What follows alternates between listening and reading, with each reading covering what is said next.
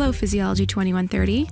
This is podcast episode 6, and the content on today's podcast I'll be covering from Module 7, or the sensory physiology section of our CD ROM. I'm Dr. Anita Woods, I'm your prof and your podcast host. While there is a lot of things going on in Module 7, I'm sure you can start to appreciate now how much our body, how our body works to sense the environment around us. We can see, hear, taste, touch, and smell. And now I hope you understand how those different signals from the environment can be translated into information to our brain. And the way we sense our environment to begin with is through something called receptor potentials. So, a receptor potential is the depolarization or the hyperpolarization of different receptors. So, specifically, if you're talking about touch, receptors in our skin, or if you're talking about vision, we have receptors in our eye.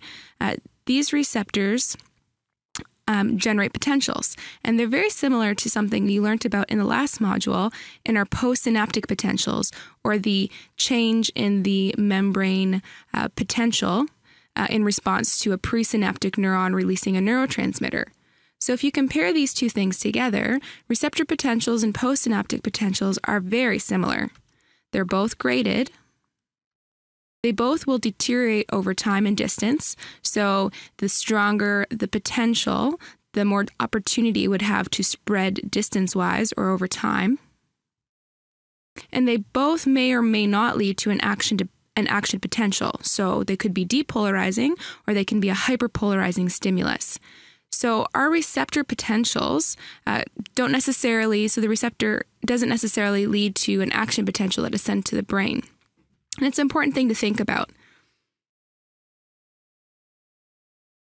Now, in our skin, the CD covered a bunch of the different types of mechanoreceptors that we have in our skin, as well as thermoreceptors. I'm going to just point some of these out to you here.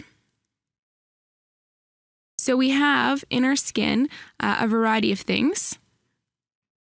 We have receptors for different modalities, so different stimuli. So, for example, we have free nerve endings. Oops.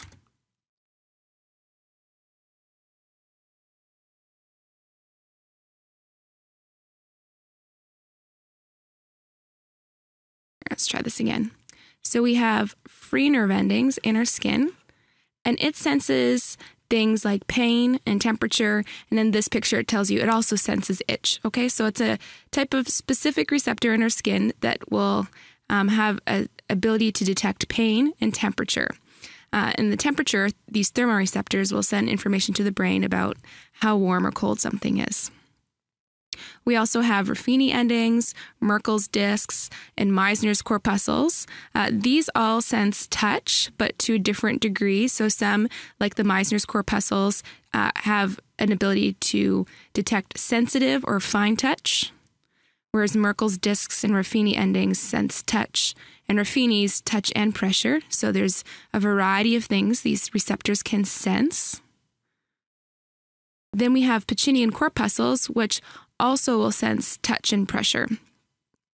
Now, if you notice in this diagram, these uh, different sensory receptors have a receptor. So, like in the Pacinian corpuscle here, we have our receptor surrounded by uh, a corpuscle or some extracellular matrix, and it's detached from its neuron, its sensory neuron. So, it's close by it, but it's detached from the sensory neuron, which you see here. Whereas the free nerve endings, the receptor in the uh, ends of the free nerve endings, these are physically connected to its sensory neuron that goes to the brain. Okay, so you can have receptor potentials that are occurring um, in any of these receptors, and sometimes those receptors are connected directly to the neuron, and other times they're disconnected. Okay, so there has to be a transmission of some type of, it's a neurotransmitter uh, to the uh, actual sensory neuron. Now, once that information is sensed by the receptor itself, the information travels up to our brains uh, through different neuron tracks. So the CD covered this in some actually great detail. The CD does a really good job of explaining these things. But I want you to be familiar with both the spinothalamic tract and the dorsal medial lemniscal system. These are both groupings of neurons, and you think about it like a superhighway of neurons that go from the sensory receptors to the brain.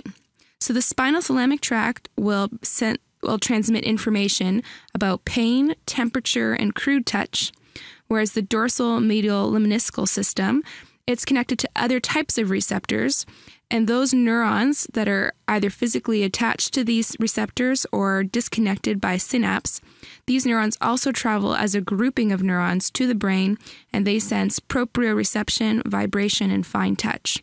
Okay, so you should be really aware of those different tracks of neurons that travel up the spinal cord. And I talked to you in the um, notes about making pictures of these and showing where the first order neuron synapses on the second and then the third order neuron and where they cross in the spinal cord. But the key thing is is that all of these pathways will synapse and cross over in the spinal cord. So none of the neurons so again, so the neurons from the left hand, for example, if it's feeling uh, fine touch, it's going to go to the right side of the brain.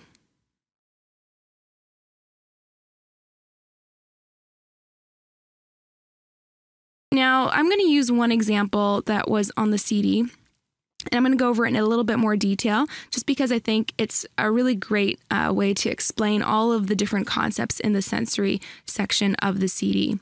So here we have a cross section of a retina, so the back of our eye, and this part at the top of the diagram here, this space right here is the vitreous humor or the liquid that's in your eyeball. So the front of the eye is up this way, and this is the back of your eye where the retina is.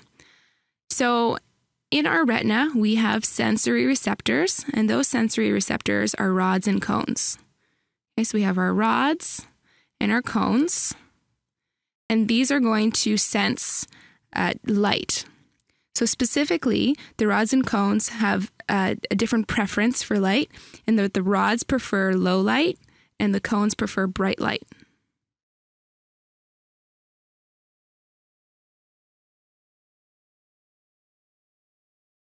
Now, notice there's a really interesting organization in the retina.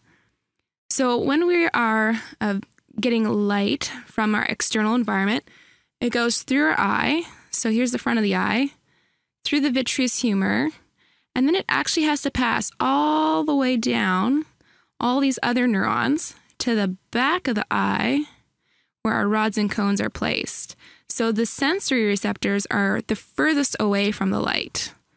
Okay, so the sensations of light is found furthest away from the light, which is totally different than in touch, where our sensory receptors are right at the skin.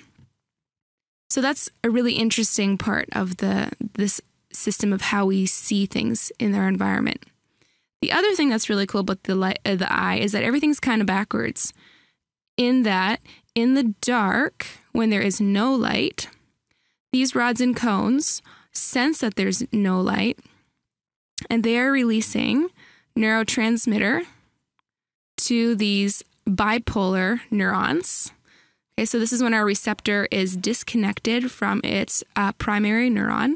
So these bipolar cells, um, they are receiving neurotransmitter in the dark. So in other systems, usually the stimulus that you expect, like touch, causes the release of neurotransmitter. In this case, the neurotransmitter is released in the dark. Okay, so when there's no light. Now, the neurotransmitter that is released onto the bipolar cells are inhibitory. Okay, so they're going to cause a hyperpolarization. So in the dark, these bipolar cells are hyperpolarized. And no action potentials are sent to the brain.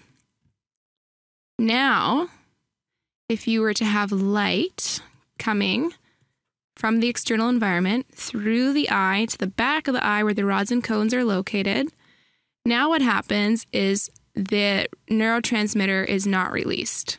So, no neurotransmitter. Okay, so the stimulus causes the stoppage of neurotransmitter release.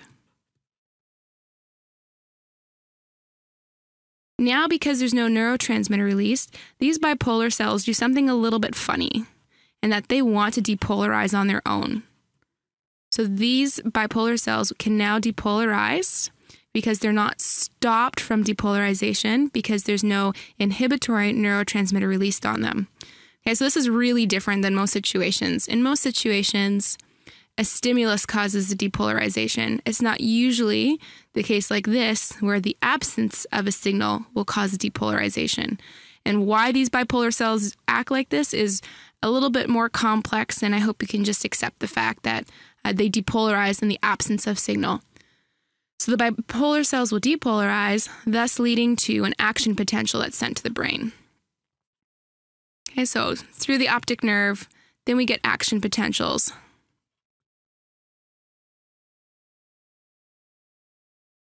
And also in the CD, you learn where all of these information uh, pieces are, are going within the brain. So, vision or seeing light or dark, uh, it goes to the occipital lobe.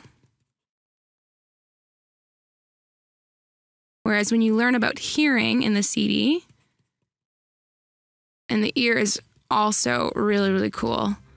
Uh, the hearing apparatus, any of that information, it goes to the temporal lobe.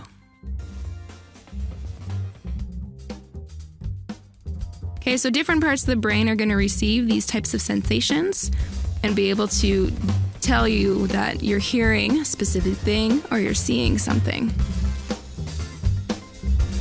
Okay, there's so much more about sensation that we could talk about. I hope you're a little bit more comfortable with the information, and I hope that this podcast was helpful for you.